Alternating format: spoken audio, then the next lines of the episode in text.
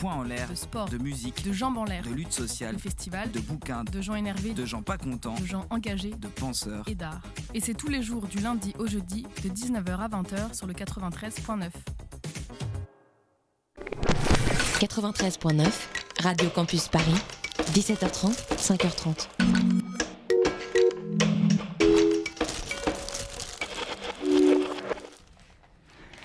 Il est 20h, c'est Euroscope. L'Europe à la schlag. Le nationalisme, c'est la guerre. L'Europa sarà un inferno. The British people voted to leave the European Union. Es lebe die französische Freundschaft. Euroscope sur Radio Campus Paris.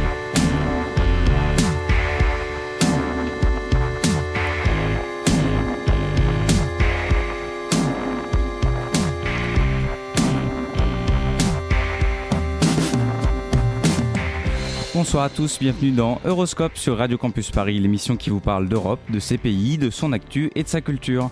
À mes côtés ce soir, Antoine. Salut Antoine. tous. euh, Au sommaire de l'émission de ce soir, après un bref tour d'horizon de ce qui a fait la une en Europe ces quatre dernières semaines, on parlera création artistique en Europe avec nos invités Pascal Brunet, directeur du Relais Culture Europe, et Giulia Clichy, curatrice indépendante basée à Palerme en Sicile. Avec eux, il sera notamment question des problématiques liées au financement, mais aussi à la promotion de la création Made in Europe. Et dans la deuxième partie de cette émission, on écoutera les chroniques de Mathilde qui nous parlera euh, de culture roumaine et de Marie qui s'est intéressée ce mois-ci à la notion de culture européenne. Puis en fin d'émission, Antoine, tu nous liras un extrait des mémoires de Jean Monnet, un des pères fondateurs de l'Europe telle que nous la connaissons actuellement. Mais tout de suite, il est l'heure de passer en revue les sujets qui ont fait l'actualité européenne de ce mois-ci. Bien entendu, on peut sauter sur sa chaise comme un cabri en disant l'Europe, l'Europe, l'Europe. Euroscope sur Radio Campus Paris. Et on commence ce journal par une escale en Allemagne où la situation politique se complique après une série de défaites électorales pour la coalition au pouvoir. Oui, il y a comme une atmosphère de fin de règne pour Angela Merkel qui, depuis plusieurs mois, semble fragilisée comme jamais pendant ses 13 ans au pouvoir. Après les conflits internes entre elle et son très droitier ministre de l'Intérieur, Horst Seehofer, sur la question des migrants, la grande coalition au pouvoir à Berlin, formée de la CDU d'Angela Merkel, de la CSU bavaroise et de ce qui reste des sociodémocrates, vient de subir une lourde défaite auprès des électeurs. Premier revers en Bavière, où la CSU a perdu la majorité absolue qu'elle détenait depuis les années 60 au profit des Verts, de l'extrême droite de l'AFD et du mouvement des Freie Wähler, littéralement électeurs libres, qui en fait regroupe principalement des déçus de la CSU et qui vient de signer un accord avec elle en vue de former un nouveau gouvernement régional. Puis est venu le tour de la S autour de Francfort, où la CDU au pouvoir a perdu près de 10 points par rapport à la précédente élection régionale. Et la situation n'est pas vraiment plus réjouissante euh, du côté du SPD. Non, les sociodémocrates sont eux aussi dans la tourmente et ont subi de lourdes pertes lors de ces deux élections. D'autant plus que la fronde interne monte au sein du parti, son vice-président Ralf Stegner ayant même demandé, je cite, un changement de cap pour refaire du SPD un parti populaire de gauche qui ne se contente plus de seulement bien gérer les affaires. De quoi apporter de l'eau au moulin de ceux qui, parmi les sociodémocrates, critiquent l'alliance avec Angela Merkel au sein de la grande coalition. La gauche et la droite qui s'allient autour du plus, petit dénominateur commun et une extrême droite qui en profite, il y a de quoi faire penser à un certain Matteo Renzi en Italie et on a bien vu comment cela s'est terminé. Espérons quand même que l'Allemagne saura résister à ces pulsions extrémistes, ne serait-ce qu'à l'approche des élections européennes de 2019, même si les succès électoraux des Verts dans ces deux élections laissent penser que ce sera le cas. D'Allemagne et d'Allemagne, on part en Ukraine où les relations avec la Russie se tendent à cause de l'Église orthodoxe. Oui, ou plutôt des églises orthodoxes. En effet, un schisme sans précédent est en train de secouer les relations entre le patriarcat de Kiev et celui de Moscou. Le président ukrainien, Petro Poroshenko, s'est rendu le 3 octobre dernier à Istanbul en Turquie, où après une rencontre avec le président turc Erdogan, il s'est entretenu avec le patriarche de Constantinople, Bartholomé Ier, qui bénéficie d'une sorte de primauté au sein des orthodoxes, faisant de lui une sorte d'équivalent du pape pour les catholiques. Et lors de cette rencontre, Poroshenko et Bartholomé Ier ont signé un accord devant aboutir à la reconnaissance d'une église orthodoxe ukrainienne indépendante du patriarcat de Moscou, à laquelle le patriarche de Constantinople avait déjà ouvert la voie le 11 octobre dernier. On imagine que cette décision n'a pas vraiment plu aux autorités religieuses de la Russie. Oui, qu'on puisse dire. L'église ukrainienne était soumise à la tutelle du patriarcat de Moscou depuis 1686, autrement dit un sacré paquet d'années. D'autant que le patriarche de Kiev, qui avait créé une église ukrainienne qu'il voulait libre de la tutelle de Moscou, et qui avait à la, qui avait à la suite de cela pardon, été excommunié par l'église russe il y a 11 ans, a été réhabilité par le patriarche de Constantinople. Et le patriarche de Moscou, lui, Kirill Ier, un assez proche de Vladimir Poutine, n'a pas lésiné sur l'emphase en proclamant le 8 octobre dernier que, je cite, toutes les forces du mal sont réunies pour arracher l'église ukrainienne de l'église orthodoxe russe réunifiée. Naturellement, il prétend que des forces politiques sont à la manœuvre, de ce qui pourrait bien aboutir à un schisme assez inédit dans la religion chrétienne depuis presque mille ans. En tous les cas, cette crise, et le mot est faible, risque bien de tendre un peu plus les relations déjà pas très amicales entre l'Ukraine et la Russie, notamment depuis l'annexion de la Crimée et les velléités des séparatistes pro-russes à la frontière orientale de l'Ukraine. Pour finir, un petit mot des tourments du gouvernement italien. Oui, gouvernement qui décidément n'aura pas fini de faire la une en Europe depuis qu'il est arrivé au pouvoir il y a seulement 5 mois. Ça n'aura pas échappé à grand monde, mais la Commission européenne a décidé sans grande surprise de rejeter le projet de budget italien, prévoyant un déficit de 2,4%, dans le but de financer des mesures comme le revenu de citoyenneté, une sorte de revenu de base à minima, promesse centrale de campagne du mouvement 5 étoiles, ou encore la flat tax, c'est-à-dire un taux unique d'impôt, bon qui au final ne sera pas si unique que cela puisque le projet de budget prévoit déjà plusieurs taux, promesse de la Ligue, ex-Ligue du Nord, du sanguin ministre de l'Intérieur Matteo Salvini. Bruxelles et Rome se renvoient la balle, l'une pointant des déviations sans précédent dans l'histoire du pacte de croissance et de stabilité, et l'autre accusant l'Union européenne d'appliquer un standard différent avec l'Italie, alors que les déficits excessifs de la France n'avaient, pour leur part, pas donné lieu à un tel rejet de la part des institutions européennes. S'il est difficile de faire la part des choses entre ce qui relève de la réelle imprudence économique du gouvernement italien, qui, faut-il le rappeler, dispose quand même d'une légitimité démocratique indéniable, et ce qui pourrait d'un autre côté être un geste politique de l'Union européenne contre un gouvernement dont elle ne partage pas l'idéologie, il n'en demeure pas moins qu'une telle tension entre l'Europe et un de ses pays fondateurs n'a rien de rassurant en ces jours sombres pour la construction européenne. Merci Hugo pour ce journal de l'Europe. Dans un instant, place à nos invités pour parler création en Europe, mais avant ça, on va s'écouter Vénus d'Alain Bachung. L'un d'art venimeux Là, un socle trompeur, plus loin, une souche à demi trempée dans un liquide saumâtre, plein de décoctions d'acide qui vous rongerait les os, et puis l'inévitable clairière amie, vaste, accueillante, les fruits à portée de main et les délices d'hiver dissimulés dans les entrailles d'une canopée plus haut que les nues. Elle est née des caprices, elle est née des caprices.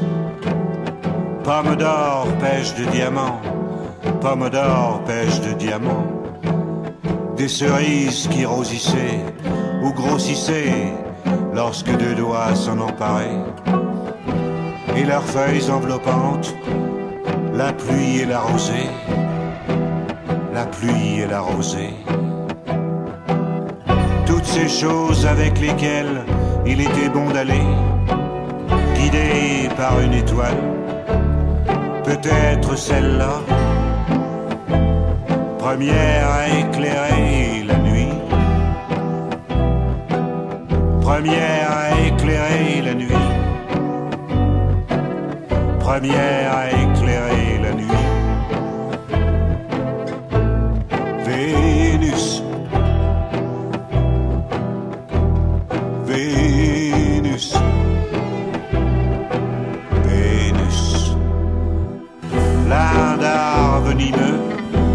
socle trompeur.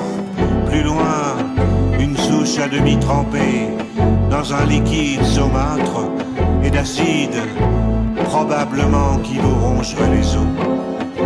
Et puis les fruits à portée de main et les délices d'hiver dissimulés dans les entrailles d'une canopée. Elle est née des caprices. Elle est née des caprices. Pomme d'or, pêche de diamants, pomme d'or, pêche de diamants, et ces cerises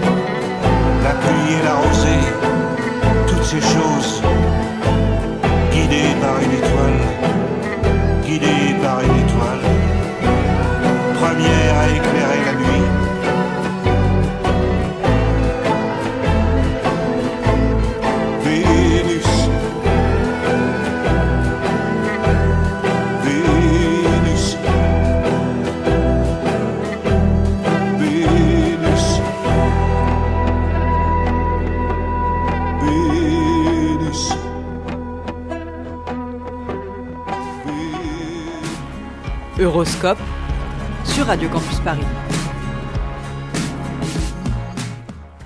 Le but de l'art est presque divin, ressusciter s'il fait l'histoire, créer s'il fait de la poésie. Victor Hugo.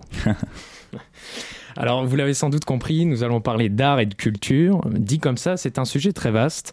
Nous allons donc nous recentrer sur le processus de création artistique et sur le développement de la culture, tout cela au sein de l'Europe. Et ça tombe bien parce que ça fait quelques années qu'existe le programme Europe Créative.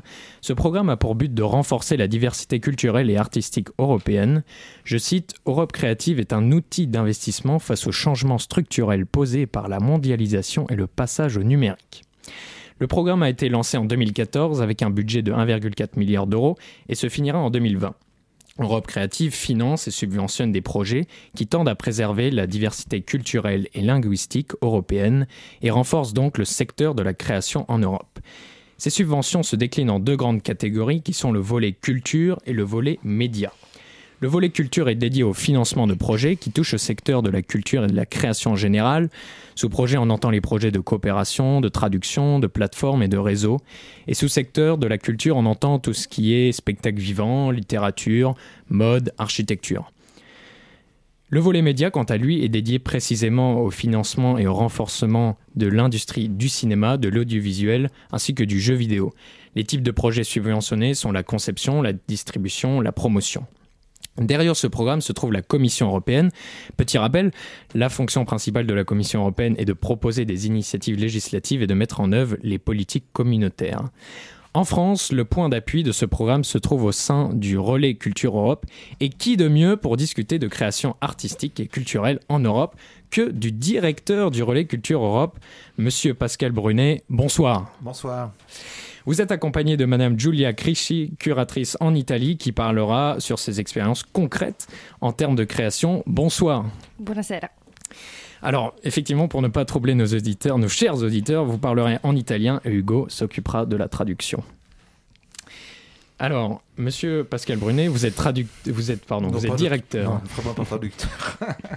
pardon, vous êtes directeur du Relais Culture Europe, qui est une institution certes nationale, mais qui a aussi en quelque sorte la fonction d'antenne du programme Europe Créative, qui a notamment pour mission de soutenir, je, je le disais, la coopération culturelle entre les pays de l'Union européenne, tout en apportant une aide dans le financement de la création culturelle. Pouvez-vous expliquer un peu plus en détail quelles sont vos activités? C'est- simple et compliqué. C'est-à-dire On, on essaie, euh, on se définit souvent comme un, un service public européen en France. De, et pas un service euh, public français qui s'occuperait d'Europe. C'est pas un jeu de mots, c'est vraiment l'esprit qui nous habite, les- qui est de se poser ensemble avec euh, les artistes, avec l'ensemble des acteurs culturels, le, le rôle, en tout cas, quelle, mission on peut avoir dans cette Europe qui quand même est traversée par quelques difficultés. Donc c'est à la fois parler des difficultés de l'Europe, et puis peut-être euh, d'offrir quelques outils euh, et d'expliciter les outils, parce que vous, vous animez une mission sur l'Europe, donc vous savez que euh, y a toute une langue européenne et tout un oui, une difficulté des fois à saisir la traduction technocratique de ce qui se passe, mais d'essayer de simplifier et de permettre l'accès de ces outils. Donc c'est d'abord parler des enjeux, parler des défis que nous avons à re- à, à relever, et puis euh, parler un peu des, bah, des actions, des solutions euh, et des outils qui sont mobilisables. Vous, Giulia Cricci, en tant que curatrice, vous vous occupez notamment de conceptualiser des expositions. Pouvez-vous nous en dire plus sur vos missions et sur votre rôle dans la diffusion du patrimoine artistique? Sì, allora Io lavoro a Palermo da, eh, da un po' Palermo, di tempo, eh, sono nata a Palermo. Vous êtes né à Palerme en Sicile? E mi occupo di processi culturali che hanno a che fare con, et vous vous occupez de processus euh, culturels qui ont à voir avec, euh, con il sociale, con quello che può essere definito l'arte e la cultura come strumento di trasformazione avec sociale. le, le social, ce, que, ce qui peut euh, rentrer dans la catégorie de l'art et la culture qui a un lien avec euh, la, la transformation sociale.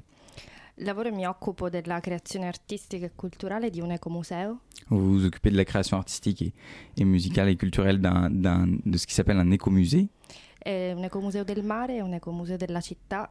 Un écomusée de la mer et de la, de la ville, che racconta come eh, la mafia ha distrutto un patrimonio reale, il patrimonio urbano, il patrimonio marino. Et qui raconte un petit peu comment la, la mafia a détruit le patrimoine euh, rural, urbain, marin. E quello che noi cerchiamo di fare ogni giorno è proprio capire in che modo possiamo eh, reimmaginare un'altra città, un'altra Palermo eh, Et votre mission de tous les jours, c'est un peu de savoir euh, comment euh, vous pouvez euh, réimaginer une nouvelle, une nouvelle ville, une autre, une autre ville de Palerme. Per noi questa la concezione di patrimonio, un patrimonio aperto, attivo e- e accessibile a tutti i cittadini. Donc c'est votre conception du patrimoine, c'est donc un patrimoine ouvert, actif et, euh, et euh, accessible à tous les citoyens. Euh, Pascal Brunet, le, programme Europe Créative a été institué par un règlement européen de 2013. Est-ce que vous sentez une, volonté politique euh, à l'échelle européenne récente, disons, de soutenir davantage la promotion de la création européenne? Nous sommes en, en pleine négociation de ce qui va se passer après Hmm. 2020. hein. C'est le moment où euh, un moment européen toujours un peu important, hein, c'est-à-dire de se mettre d'accord euh, bah, déjà sur la perception de la situation et puis euh, de ce que au niveau communautaire on, on va essayer d'amener comme solution. Donc le programme Europe Créative il est en pleine réévaluation hein, et, et on essaie de savoir ce que l'on va transformer et faire évoluer. Alors, euh, ça, ça- ça veut dire qu'il faut déjà un peu voir l'état des choses. hein. Justement, Donc, quel est euh, cet état? euh, L'état des choses, c'est que quand on parle de culture, il faut déjà définir un peu de, ce qu'on- de quoi parle-t-on. Et donc je pense que le, ce, ce dont Julia a commencé à un, peu évoquer, c'est que la culture, c'est quand même travailler sur l'état de nos sociétés. hein. Et euh, ces moments de transformation, certes, il faut y amener euh, des lectures politiques, mais il faut aussi y amener des lectures culturelles. Et que peut-être ce programme, il a pour avant tout euh, pour, pour but de se en tout cas de- d'essayer euh, de proposer aux acteurs euh, un cadre pour qu'ils se saisissent de ces enjeux. Il y, a- beaucoup de transformations, hein, transformations de nos sociétés, des transformations économiques, des transformations de nos modes d'usage culturel, des transformations de nos modes de fabrication culturelle. Et donc ce, programme, comme vous le disiez, il a plusieurs volets, mais il mise quand même assez fortement qu'une bonne partie des solutions est dans la coopération européenne. Mhm. Julia Cricci, vous, euh, vous, est-ce que vous avez affaire à des institutions ou des sources de financement européens pour vos projets? Et si c'est le cas, est-ce que cette influence de l'Europe sur votre travail a augmenté euh, ces dernières années? La risposta è no. Mais La réponse est plutôt non. Eh, come diceva prima Pascal, in Italia è molto forte eh, la distanza tra gli operatori e eh, le politiche culturali europee. Oui, donc le, le- le problème, c'est que la distance en Italie est assez grande entre les, les opérateurs et euh, ceux qui peuvent, euh, ceux qui peuvent financer justement les projets euh, culturels. Infatti Salvini ha vinto le elezioni diciamo con un spirito anti-europeista, non è un caso. Et, euh, et c'est pas par hasard que euh, Salvini, donc le ministre, le nouveau ministre de l'Intérieur italien, euh, a gagné les élections avec un esprit anti-européen et, E non solo lui. et Ehm, pas seulement lui. eh, Davvero è una questione di come lavoriamo sull'accessibilità? Donc l'enjeu principal, c'est comment on travaille sur l'accessibilité de la culture e, e anche l'accessibilità ai progetti europei a- et l'accessibilité aux projets européens euh, e quindi anche alle, a- alle fonti di finanziamento. et donc par conséquent aux, aux sources de financement. Et et justement, je, je reprends un peu la main sur le financement. euh, Est-ce que euh, la- ma, ma question s'adresse peut-être euh, un, un petit peu plus, euh, enfin s'adresse à vous deux finalement, mais euh, Pascal Brunet d'abord dans la résol- il y a une résolution du Parlement européen le, le- le 2 octobre, le- oui, le 2 octobre dernier, pardon. Euh, le, le Parlement veut imposer aux plateformes, euh, donc euh, de type Netflix, les plateformes, toutes les plateformes audiovisuelles, de contribuer davantage au financement de la culture européenne. Est-ce que ça, ça fait partie de ce que l'Europe peut éventuellement mettre en place, enfin l'Union européenne, entendons bien, pour contribuer à un meilleur financement de la culture européenne et peut-être justement permettre cette accessibilité euh, à la culture Bah, les, fronts sont ouverts euh, partout. hein. Quand on commence à parler de transformation, euh, les transformations sont grandes. Elles sont grandes, bah, l'exemple que vous prenez, etc. La, question des plateformes, c'est notre rapport à des usages numériques qui se sont créés et qui ont profondément transformé l'ensemble des moyens de création, des méthodes de création, même des, manières de, penser les œuvres et de les diffuser. Et nous sommes devant euh, bah, tout un ensemble de nouvelles règles et de nouveaux outils euh, qui, sont à créer. Beaucoup de ces outils nous ont échappé. Euh, bah, quand on regarde les outils que nous utilisons, ce sont des outils qui sont conçus ailleurs qu'en Europe. Ça, ça pose problème. Parce que à la fois, il faut qu'on régule l'accès de ces outils. Donc, vous prenez les plateformes et on a tous en, tous en tête nos usages de tous les jours. hein. Euh, il faut à la fois les réguler et à la fois voir comment ils peuvent contribuer à euh, ce qu'ils utilisent et ce qu'ils diffusent, qui sont euh, les œuvres, les contenus. Voilà. Ça, c'est une des transformations et qui est pas mince parce que derrière la diffusion des œuvres, c'est quand même l'accès à une vie symbolique. Hein. C'est pas euh, simplement qu'une consommation culturelle, c'est quelle image du monde et comment on la construit. Alors quand on a euh, des tuyaux, on va dire, euh, sans- outre-Atlantique et qu'ils diffusent de la production outre-Atlantique, euh, on, on- on est devant un, un matériel culturel qui nous construit un certain imaginaire. Donc le, le problème, je crois, au-delà de la régulation numérique ou de la régulation des plateformes, c'est vraiment de voir comment nous allons soutenir une création européenne qui soutient un récit européen ou des récits européens. Antoine? On entend bien ce, ce- on entend bien ce problème d'accessibilité. Alors, est-ce que, euh, par quel moyen, avec Europe Créative, euh, rendez-vous vos aides et vos financements accessibles et visibles surtout Alors c'est pas nos aides, c'est voilà, nos aides au sens de- à nous Européens, hein, Oui. on est d'accord. Et je, je crois que effectivement, ce sont des outils qu'il faut que nous saisissions euh, et nous saisissions de multiples manières. Alors ça va, euh, je crois, de de comment aujourd'hui art et culture doivent savoir euh, être, on peut dire des outils, mais en tout cas permettre de se saisir de toutes nos transformations de société. Donc ça, ça veut dire des projets euh, qui vont travailler euh, à euh, une plus grande accessibilité, comme tu le, disais, c'est-à-dire comment peut-être ce qui se passe est plus près du citoyen européen, peut-être comment on, rapproche la création des citoyens. C'est aussi soutenir toutes les transformations économiques. hein. Nous sommes devant des secteurs qui sont, pour certains, pulvérisés par des transformations. Alors, je sais pas, c'est évident, par exemple, pour le, on n'écoute pas la musique comme on l'écoutait il y a cinq ans déjà. hein. C'est même pas, je parle pas de très loin. Je dirais, le- tout ça se transforme très vite. Donc ces programmes, ils servent aussi à accompagner ces transformations euh, très rapides. Et puis euh, c'est aussi euh, de travailler à, la relance. Peut-être le mot est pas juste, mais en tout cas à une à comment euh, cette culture européenne reste vive et comment cette culture européenne elle, sait aussi euh, se régénérer, regarder le contemporain et euh, regarder peut-être les nouvelles formes et rester inventive. Parce que l'en- l'enjeu, c'est ça finalement. Vous parliez tout à l'heure, ça m'a un petit peu fait réagir de, ce qui nous vient d'outre-Atlantique, mais le- l'enjeu, et ma question s'adresse un petit peu à tous les deux, vous parliez tout à l'heure. De la de, la- de, pardon, de Salvini qui a gagné avec un esprit anti-européen, mais l'enjeu en défendant la culture en Europe et en, en éventuellement euh, pas s'opposant, mais en, en proposant autre chose, une alternative à ce qui peut éventuellement venir d'ailleurs, par exemple les États-Unis, c'est aussi défendre un, un modèle, euh, je vais oser le mot, politique finalement, puisque euh, est-ce que les valeurs politiques c'est ça, mais au sens large, bien sûr. Est-ce que justement l'en- l'enjeu de, de, de- du financement de la, de la- enfin tous ces enjeux-là du financement, de la promotion, de la diffusion de, de la culture, c'est pas finalement de défendre une vision du monde qui est ancrée dans une culture qu'on pourrait appeler européenne finalement? Culture européenne, c'est toujours le mot euh, difficile à saisir. C'est-à-dire, est-ce qu'il y a une culture européenne ou est-ce que la culture européenne n'est pas de savoir faire cohabiter des cultures? Ce qui est peut-être euh, peut-être Ce qui est déjà- ce qui est plus, déjà un euh, grand pas, puisque s'il s'oppose à autre chose, euh. Et c'est peut-être ça justement qui est intéressant, c'est de trouver une façon ouverte, démocratique, de faire vivre ces diversités. C'est-à-dire sans que ces diversités ne soient des outils d'opposition.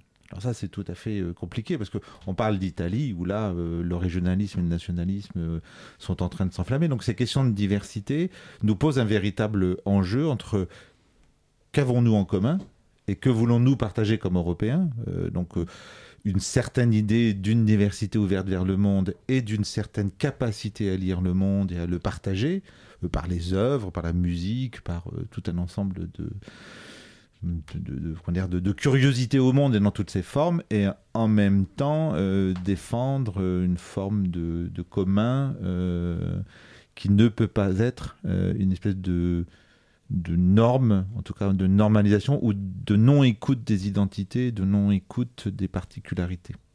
Alors je pense que par exemple, notre travail commun, pourquoi, pourquoi là, c'est que nous, nous sommes en ce moment là en, en train d'animer un séminaire où ces questions-là sont assez centrales. hein, euh, et euh, peut-être à Palerme se joue là quelque chose de particulier, c'est l'articulation de l'Europe et, du, et des Suds, euh, ou de l'Europe et de la Méditerranée. Où là, en Méditerranée, ces enjeux-là, ils, ils sonnent euh, très très très sérieusement. Justement, l'interaction entre Europe et Méditerranée, ça occupe l'actualité européenne sur bien des plans, pas mm, seulement mm, mm. culturels. Alors justement, comment vous, Julia Rich, et vous, vous, vous, vous travaillez sur ces enjeux Allora, racconto una breve storia, molto breve, che une- une secondo me sintetizza bene il rapporto tra il Mediterraneo e l'Europa o quello che bien, è euh, la vous, les- les visione rapports entre- siciliana del Mediterraneo. entre la anche, no? Méditerranée et l'Europe. Ehm, da, da settembre c'è una barca in mare, eh, Depuis septembre, il y a une- une- un Una bateau, une nave. barque, un, un bateau en mer eh, si chiama Mediterranea, la missione, Mediterranea Mediterranea. Saving Humans.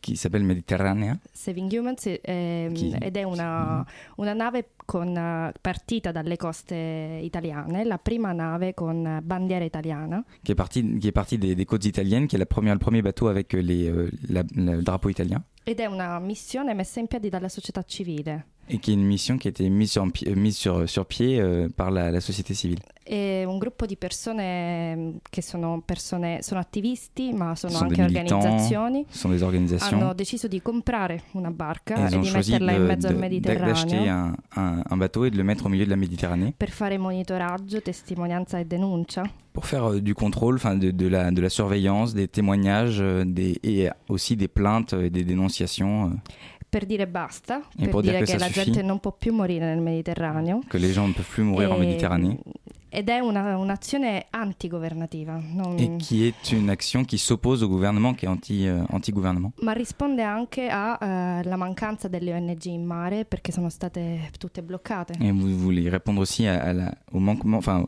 au manque justement de- d'ONG euh, euh, en mer, puisqu'elles ont toutes été bloquées, euh, notamment par le gouvernement italien. Quindi noi diciamo, perché anch'io sono coinvolta, che è un'azione di disobbedienza civile ma di obbedienza morale. Et donc ce que vous vous dites, c'est que, euh, parce que vous en faites, part- vous faites partie de cette opération, c'est que c'est une opération, euh, vous utilisez la formule de désobéissance civile, mais d'obéissance morale. L'ultima immagine è che su questa nave, sulla Mare Ionio, ci sono due bandiere fisicamente, la bandiera europea e la bandiera della città di Palermo. Sur le, le- le bateau euh, Mare Ionio, qui est un, bateau euh, en, en Méditerranée, il y a deux pavillons, le pavillon de l'Italie et le pavillon de euh, de Palerme. Le, pavillon de Palerme et le pavillon européen. Européen, excusez-moi. Quindi se vogliamo avere un'alternativa, un'altra occasione forse per dare un significato a queste bandiere, Et donc euh, l'idée, c'est de donner un sens à cette initiative et à ces deux pavillons européens et palermitans, justement. un nuovo senso, un senso aperto, Un nouveau sens cosmopolita, euh, ouvert, cosmopolite umano, et humain.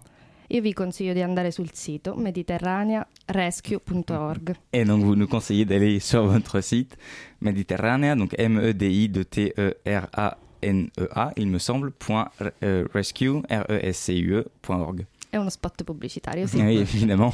Vous dites que c'est un spot euh, publicitaire, mais euh, ça, voilà, ça, ça dit, euh, ça dit beaucoup de choses de, de ce, de ce qu'est la situation en Italie, par exemple. Euh, moi, je vois le, souci, c'est que, comme on disait avant, euh, comment on fait pour intéresser le public européen euh, pour qu'il puisse s'intéresser à la création provenant de ces pays-là? Parce que au niveau des les, les, les, projets qui sont financés et aidés par la Commission européenne, par Europe Créative, ne sont pas assez visibles pour les, citoyens, pour les particuliers. Oui, certainement. Je pense que la question, elle est euh, comment on fait euh, pour euh, que nos, ci- nos concitoyens s'intéressent à la création contemporaine. hein. Je, je pense Mm, euh, qu'elle soit euh, financée par telle ou telle voie. Et, et je pense que c'est une, c'est une situation vraiment européenne. Hein. C'est pas quelque chose qui concernerait tel ou tel pays. euh. Et je, pense que c'est quelque chose, et c'est peut-être euh, ce qui est en filigrane de ce dont, ce dont on parle ce soir, c'est ce rapport à notre époque et une forme de confiance euh, dans notre époque, hein, dans, ce qu'elle produit hein, et dans ce qu'elle peut ouvrir comme voie. Et c'est vrai que c'est toujours très compliqué d'intéresser euh, des gens, à ceux qui s'ouvrent, qu'on comprend pas tout de suite, qui se donnent pas. Euh, facilement, hein. c'est peut-être Mm. une des particularités de l'art. C'est pas forcément euh, toujours facile d'y accéder dans un premier temps. Et je pense que ce qui est intéressant peut-être dans la dimension communautaire, c'est euh, ça, ça se pose à euh, tout endroit, à Palerme, à Paris, à Ljubljana, etc. Peut-être dans cette approche qu'on peut avoir au niveau européen, c'est de se dire qu'est-ce qu'on a, alors ça paraît une, une évidence, mais qu'est-ce qu'on a à partager et qu'est-ce qu'on peut envisager euh, d'entreprendre ensemble.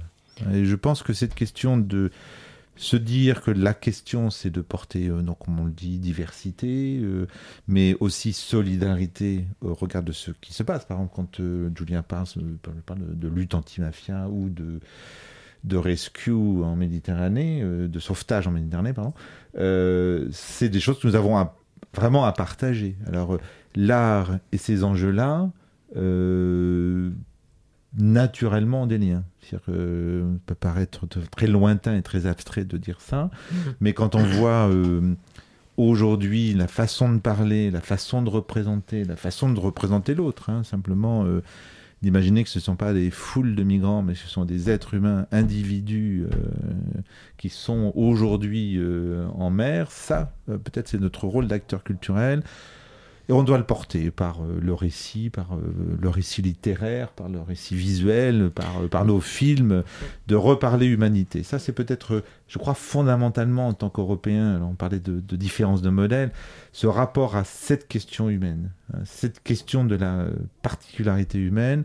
Je crois qu'on a une façon de le faire. On n'est pas les seuls à le faire dans le monde, mais on a notre façon de le faire. Et en tant qu'Européens, on a peut-être quelque chose qui est quand même une façon assez commune de le faire.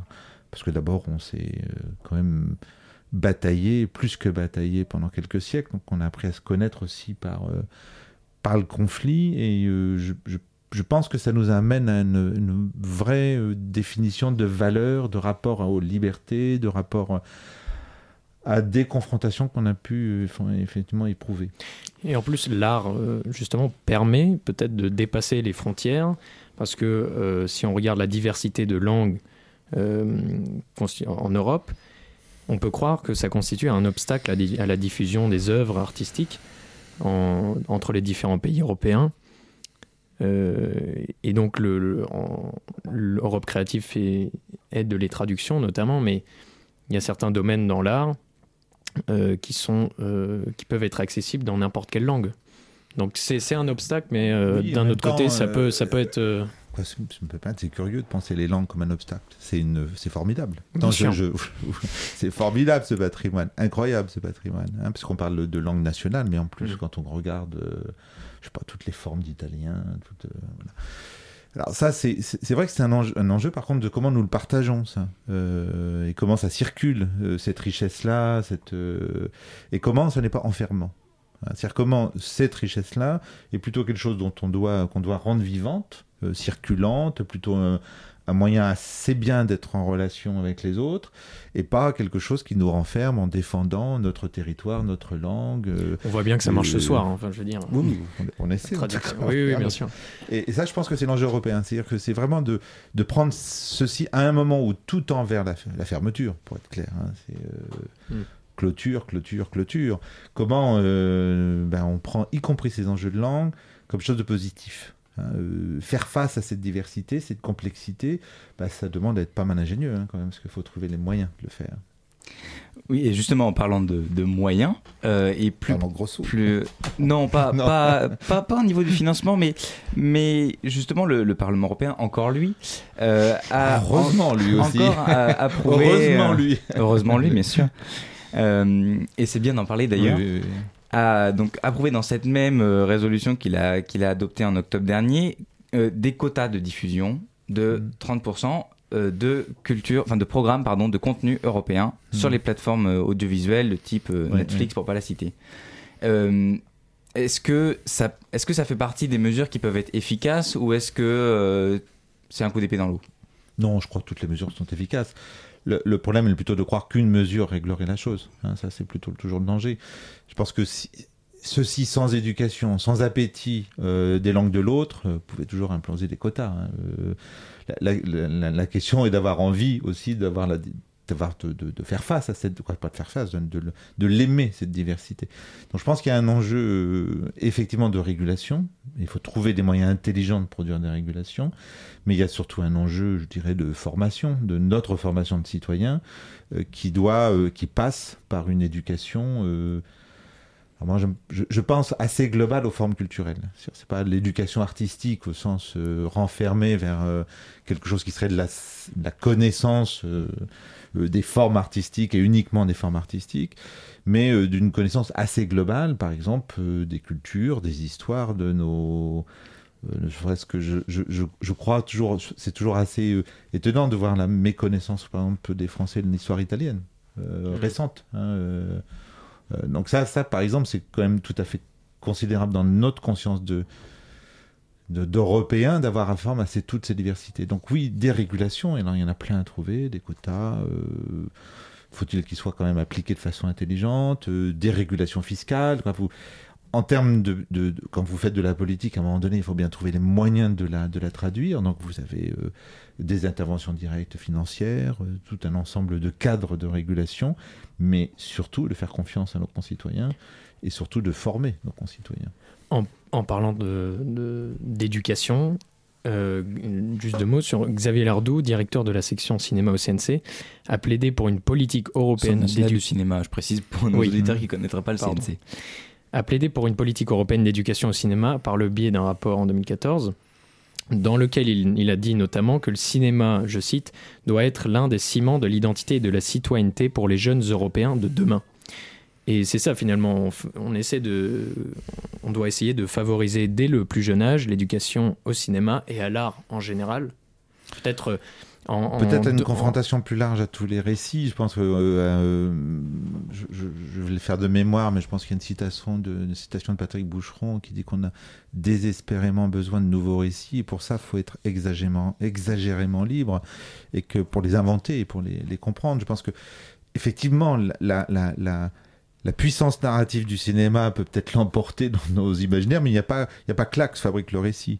Le récit se fabrique dans des tas de formes de production culturelle. Mais dès le plus jeune le- âge, je- Dès le plus jeune âge, il faut avoir assez à cette diversité. Ouais, et dès le plus jeune âge, il faut peut-être aussi voir derrière les récits qui sont les récits dominants d'aujourd'hui, comment peut-être il y a des endroits où on déconstruit ces récits dominants pour voir derrière. Je pense que c'est par propos exemple le- d'endroits euh, où le on travail que déconstruit tu les, récits dominants. Euh, vous, Giulia Clichy, vous, travaillez en Italie, dans un pays où, euh, euh, comment dire, la, diversité pour l'instant n'est pas forcément en odeur de sainteté. Euh, et justement, comment on, fait dans, votre pays, l'Italie, pour contribuer à l'éducation? Est-ce qu'on fait, est qu'on fait quelque chose? Qu'est-ce qu'on fait? Et quelles sont les, les, les, les éventuelles lacunes qu'il peut y avoir dans l'éducation artistique et culturelle en Italie? Ehm, a livello nazionale la situazione è piuttosto critica. e Au niveau non national, è, vous dites que la non è stato situation est plutôt facile negli critique. ultimi anni Ça a pas été facile affermare i dans les diritti dernières années. culturali e i diritti all'educazione e all'accessibilità di nuovo. Voilà, de, de garantir les droits à, l- à l'éducation, à la- à l'accessibilité de la culture?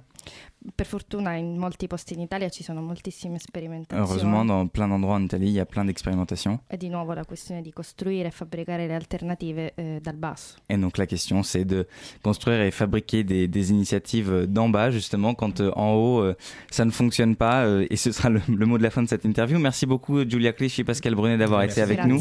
Merci Euh, ça a été un, un réel plaisir de vous avoir euh, avec nous. Dans un instant, on retrouve Marie et Mathilde pour leur chronique dans Euroscope. Mais avant ça, Led Zeppelin avec Fall the Rain sur Radio Campus Paris.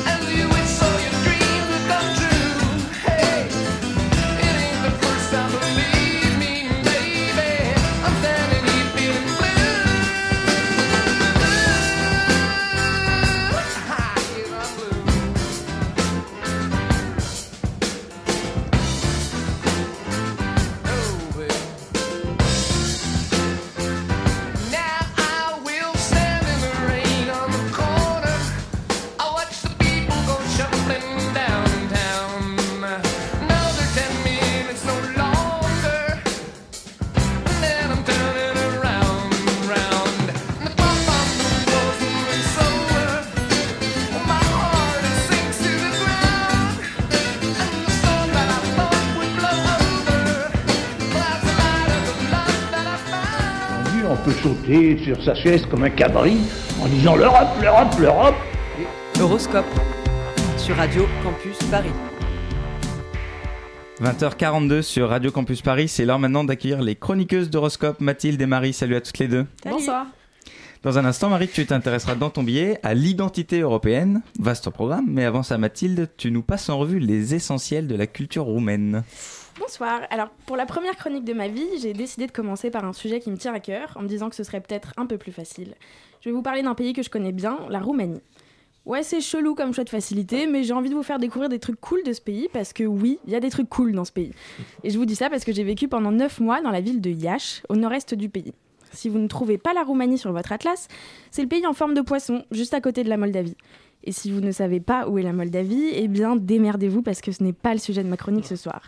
Alors commençons par le plus important, la bouffe. Je vous le dis tout de suite, hein, euh, les noms paraissent chelous, mais tout est trop bon. Il y a le sarmale, viande dans des feuilles de vigne ou de choux, les mitch, soit les meilleurs barbecues de ma vie. La shorba, c'est des soupes, ils adorent, il y en a plein de différentes, et la meilleure, c'est la shorba radatseuna. Arrivé au dessert, c'est pas leur point fort, mais j'ai envie de mentionner des petites crêpes qu'ils appellent clatite. Ouais, on dirait de l'italien, mais ça c'est parce que le roumain c'est une langue latine, et c'est le seul pays en Europe centrale ou Europe de l'Est qui parle une langue latine. Niveau paysage, c'est le paradis. Les dernières forêts vierges d'Europe, qui sont actuellement surexploitées par Ikea. Mais aussi la mer, la montagne. Montagne où j'ai vu pour la première fois de ma vie des ours en liberté. C'était incroyable et aussi la peur de ma vie. J'ai aussi pris les pires cuites de ma vie, avec leur vin fait maison, que beaucoup qualifient de piquette. Mais moi je trouve qu'il a plutôt un goût de fruits rouges. Et quand on passe une soirée à boire ce fameux jus fait maison, on apprend forcément des insultes. Ma poésie préférée. Très bon accès à la culture d'un pays. En général, les pires ont presque toujours un rapport avec la religion de ta mère. Type, ça skies cu cruce amati, signifiant je skie avec les croix de ta mère. Et ma préférée, elle comprend un culcubeo, un arc-en-ciel. Mais celle-ci, je vais pas la traduire en direct parce que je pense pas que j'ai le droit de dire bite à la radio. Mais la Roumanie, c'est aussi un vivier de talents artistiques, une scène culturelle très vivante, beaucoup de créateurs qui se sont imposés à l'international. Et pour commencer, j'ai envie de vous faire découvrir cette chanson.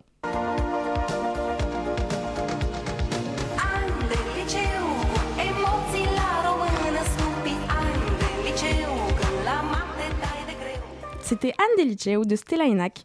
Pour les fans de la boom, sachez que Liceni de Nicolas Ekorjos en est l'équivalent roumain. Je l'ai recherché sur les internets exprès pour la chronique et franchement, ça vaut le coup. Pour continuer sur la lancée cinématographique, je vous recommande vivement, parmi la longue liste de la si célèbre nouvelle vague du cinéma roumain, Au diable Staline vive les mariés de Horaciu Malaele, un film tellement poétique sur l'absurdité de la dictature Ceausescu. Un autre film sur l'absurdité du système roumain, mais cette fois-ci beaucoup plus actuel, c'est La mort de Dante Lazarescu de Cristi Piu, à propos d'un vieux qu'on laisse mourir dans un hôpital. Et pour aller encore plus loin dans la dépression, La Palme d'Or, 4 mois, 3 semaines, 2 jours de Christian Mungiu, l'histoire d'une femme qui essaie d'avorter sous Ceausescu toujours. Mais il y a des bouquins aussi qui m'ont chamboulé. L'homme qui voyagea seul de Virgile Georgiou, également auteur de La 25e heure, deux livres sur l'errance des exilés de la dictature. Oui, en Roumanie, on aime bien parler de la dictature. Oui, ou pas, j'ai entendu dire que Dracula aussi serait roumain. Et oui, tout à fait. Dracula, le vampire de Bram Stoker, est directement inspiré de Vlad Tepes, un empereur roumain qui vécut au XVe siècle et qui était très célèbre pour empaler ses victimes par l'anus et les planter tout autour de ses châteaux. La rumeur court que son obsession de l'empalement viendrait d'un épisode traumatique où il fut enlevé par les Turcs dans son enfance. Séquestré pendant plusieurs années, il aurait assisté à des empalements et vécu des choses pas très saintes non plus. Et si dès demain vous voulez en savoir plus sur la Roumanie, je vous conseille de visiter l'atelier Brancusi au centre Pompidou, de lire Eugène Ionesco, on oublie toujours qu'il était roumain, de re-regarder la boum, car c'est Vladimir Kosma, un roumain donc, qui a composé la célèbre bande originale. Et un moyen encore plus simple serait d'aller faire la fête à Bucarest en été comme en hiver. Vous pouvez skier pour vraiment pas cher aussi. Vous baignez dans la mer Noire à Vamaveke pendant les vacances de Pâques, car seuls les vrais savent que l'authentique spring break se passe en Roumanie. Ah, Merci beaucoup euh, Mathilde pour ces euh, expériences euh, roumaines. Marie, ce mois-ci, ton humeur s'est portée sur ce que c'est que l'identité européenne dont on nous parle tant. Euh, oui, c'est ça. Vous vous souvenez, la semaine dernière, je vous avais parlé du plastique. Et ben, vous l'avez peut-être entendu, le Parlement européen a voté à une très très large majorité une interdiction des produits en plastique à usage unique. Donc euh, les pailles, les gobelets, euh, couverts, coton-tige, tout ça. C'est-à-dire 70% euh, du plastique qu'on utilise aujourd'hui. C'est donc une très bonne nouvelle. Après, faut pas s'emballer, sans mauvais jeu de mots, parce que le Conseil de l'Union européenne doit encore se prononcer et que les lobbies du secteur de l'industrie sont au taquet. Euh, je vais parler de la notion d'identité culturelle cette fois-ci et vous me direz vaste programme et puis vous me direz aussi probablement que c'est vu et revu comme sujet mais c'est qu'en surfant sur l'internet mondial à la recherche d'un événement culturel pour concocter cette chronique que je suis tombée sur deux articles fort intéressants. L'un sur je cite la fierté chauvine des Européens de l'Est estimant leur culture supérieure à celle des autres et l'autre qui titre une citation de Maxime Saada selon lequel il faudrait préserver l'exception culturelle française. Maxime Sada, c'est le président du directoire de Canal+, autant dire qu'il pèse dans le game de la culture, et j'ai trouvé ces articles d'autant plus intéressants qu'ils ont été publiés à seulement quelques jours d'intervalle. Et là, j'ai hésité entre deux réactions. Lever les yeux au ciel et passer mon chemin, enfin, ou continuer de scroller, quoi, ou en parler. Bon, fallait que ça sorte une bonne fois pour toutes, donc ne vous en déplaise, j'ai décidé de faire de vous mes psys et de vous en parler. En fait, le 29 octobre, un centre de recherche américain a publié une étude sur les différences du rapport à l'identité nationale en Europe. Et une, des informations qui en ressort est que les Européens de l'Est trouveraient leur culture supérieure à celle des autres. C'est vraiment comme ça que la question a été formulée aux participants. Et c'est ce que penseraient 69% des Bulgares, 66% des Roumains, 55% des Polonais, les plus modestes étant les Espagnols, 23%, et en France c'est un bon 36% tout de même. Pas hyper étonnant qu'un des patrons d'une des plus grandes chaînes de télé françaises parle sobrement d'exception culturelle française. Bon alors de lire ça, moi ça me pose plusieurs problèmes. Déjà qu'on m'explique ce que c'est que cette exception culturelle française, je crois qu'on peut se mettre d'accord sur des Victor Hugo, Baudelaire, Gainsbourg ou Edith Piaf, mais est-ce qu'on y inclut des NTM, des Booba, des Damso ou IAM Non, parce qu'il paraît que... Vous mettez dans le même sac, en tout cas dans la même phrase, le rap et Yasmina Kadra. Je suis pas d'accord. Je pose la question. Je pense que le rap est une sous-culture. Ah bon? Mais pourtant ils font partie du paysage musical français, non? Que tu aimes ou tu méprises, c'est une autre question, ça, Eric. Et puis moi, je suis une apprentie juriste, alors quand je vois ça, j'en déduis scolairement qu'il faut remplir deux conditions pour accéder à la culture avec un grand C être vieux ou mort et faire des œuvres de qualité. Mais attendez, on est qui pour décider de ce qui est une musique de qualité? Il faudrait mettre en place un système de label et de messages euh, préventifs, genre attention, écoutez Jules, nuit gravement à vos neurones. Non, c'est complètement absurde, on est d'accord. Bon, je vous l'accorde, qui n'a jamais lâché un quoi T'as jamais vu Star Wars? Ou euh, me si, enfin, c'est pas possible, tu connais forcément la 7ème symphonie de Beethoven.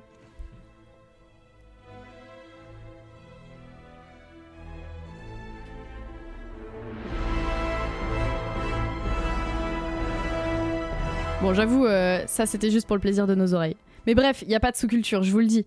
C'est un mythe inventé par des hommes blancs, vieux, affublés de petites lunettes rondes pour parfaire leur déguisement de personnes prétendument intellectuelles qui, plus que tout, aiment s'entendre parler et qui, sous couvert de mots complexes dont eux-mêmes doutent du sens exact, contribuent à diviser les gens par la culture comme si les inégalités économiques et sociales faisaient déjà pas le taf.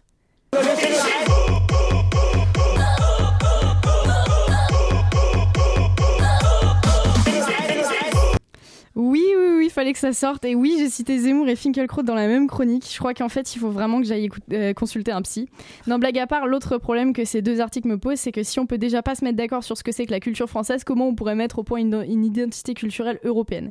Eh ben, j'ai une piste. Antoine, Hugo, vous vous souvenez de ce, que c'est la devise de l'Union européenne, euh, quand même? Unis dans la diversité, il me semble, un truc du genre. Exact. Est-ce que ce serait pas précisément cette forme qu'a pris le concept d'identité culturelle européenne? Moi, je trouve que c'est une théorie qui se vérifie facilement si on fait fi du Brexit deux minutes et qu'on prend le Royaume-Uni comme exemple. Vous croyez pas que les Irlandais du Nord et les Gallois ont des cultures différentes? Et est-ce que ça les empêche de s'entendre et de se sentir britanniques? C'est pareil pour les Italiens du Nord et du Sud, les Bretons, les Corses, les Basques, les Alsaciens. Bref, c'est pas un concept nouveau ça. Huntington et Fukuyama avaient déjà posé cette question vers la fin des années 90. Ils se sont demandé si une culture pouvait en fait être un puzzle dont les pièces seraient d'autres cultures. Vous visualisez? Pour, Huntington, si deux civilisations se foutent sur la gueule, elles pourront forcément se trouver un point commun euh, contre une autre civilisation ennemie, euh, idée vieille comme le monde, euh, somme toute. Et ben si on applique ce raisonnement à l'Europe et sa culture, ça fonctionne parfaitement. Oui, euh, l'exception culturelle française existe en ce sens qu'il existe indéniablement une culture française, qu'elle soit musicale, littéraire, culinaire ou que sais-je. Tout comme il existe une culture italienne, une culture roumaine, une culture polonaise, suédoise, croate ou allemande, et c'est précisément la combinaison de la singularité de chacune de ces cultures qui font vivre dans la pratique le concept à première vue théorique d'identité culturelle européenne. Et les autres qui nous font nous sentir européens, eh ben c'est le reste du monde. Donc venez, on arrête de mépriser, mé- mépriser des soi-disant sous-cultures et on arrête de se prendre la tête avec la notion d'identité culturelle européenne. Connaître la culture française, c'est cool. En être fier aussi. La considérer comme composante d'un plus grand tout, c'est encore mieux. Sur ce, je vous laisse. Je dois acheter une baguette. C'est soirée fromage G20 ce soir pour moi. Merci beaucoup Marie. Vous êtes toujours sur Radio Campus Paris, il est 20h51 et c'est Euroscope et tout de suite c'est Never Knew Your Name de Madness, donc dans Euroscope. It was very late in the discotheque. I was feeling blue, as I sometimes do. I turned around, it was time to go. A face in the crowd, a face I didn't know. We got to talking for a little while. You said it's not the sort of thing you usually do. Talking to strangers so late in the night, these days you never know. I even told you so. But you smiled so shyly and said to me, I bet you say that to all the girls you meet, but it isn't so. Yes, the club was closing, so we had to leave. We walked out together, just a little at. I would have liked to have walked you home, but you said you'd catch the bus,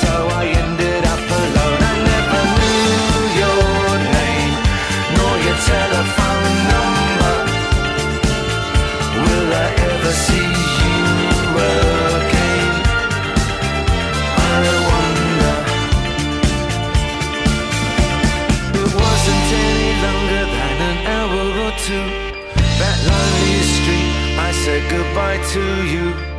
You glanced back at me as I turned the corner. Was the last I saw of you.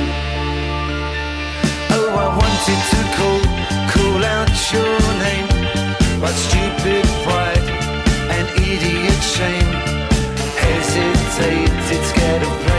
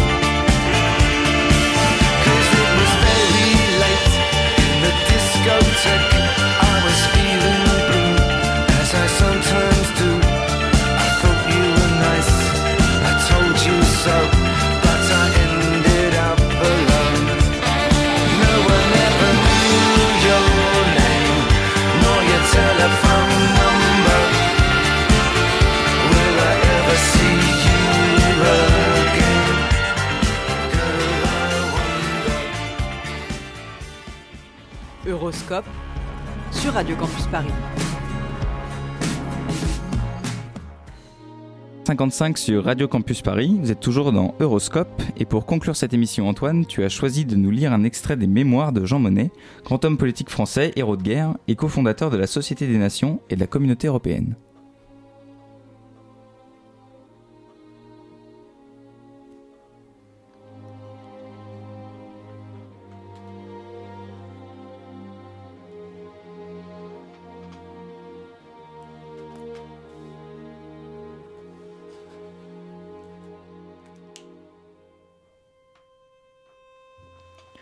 Les racines de la communauté sont fortes maintenant et elles vont loin dans le sol d'Europe.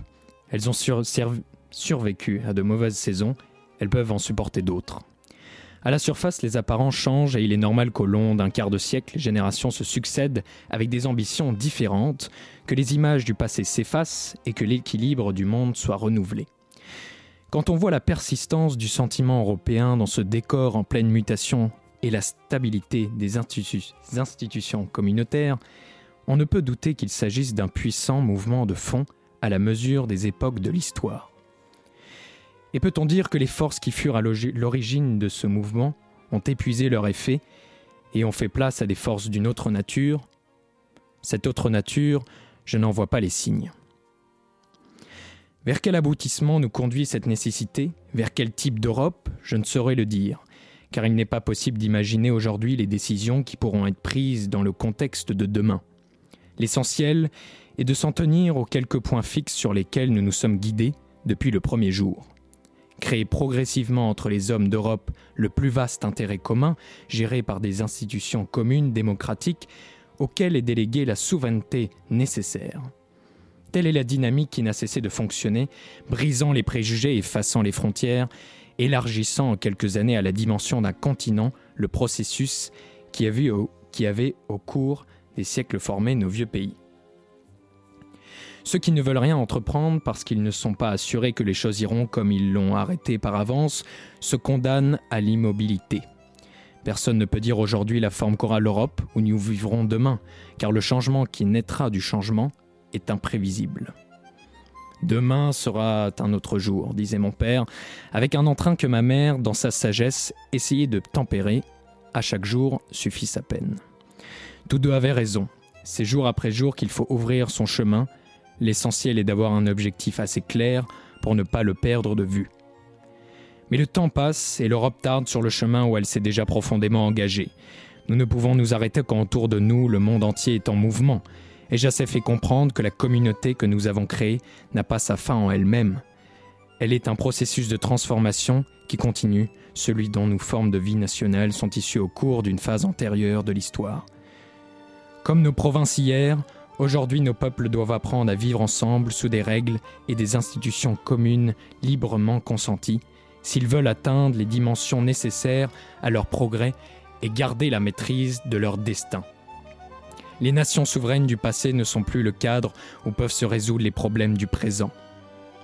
Et la communauté, elle-même, n'est qu'une étape vers les formes d'organisation du monde de demain.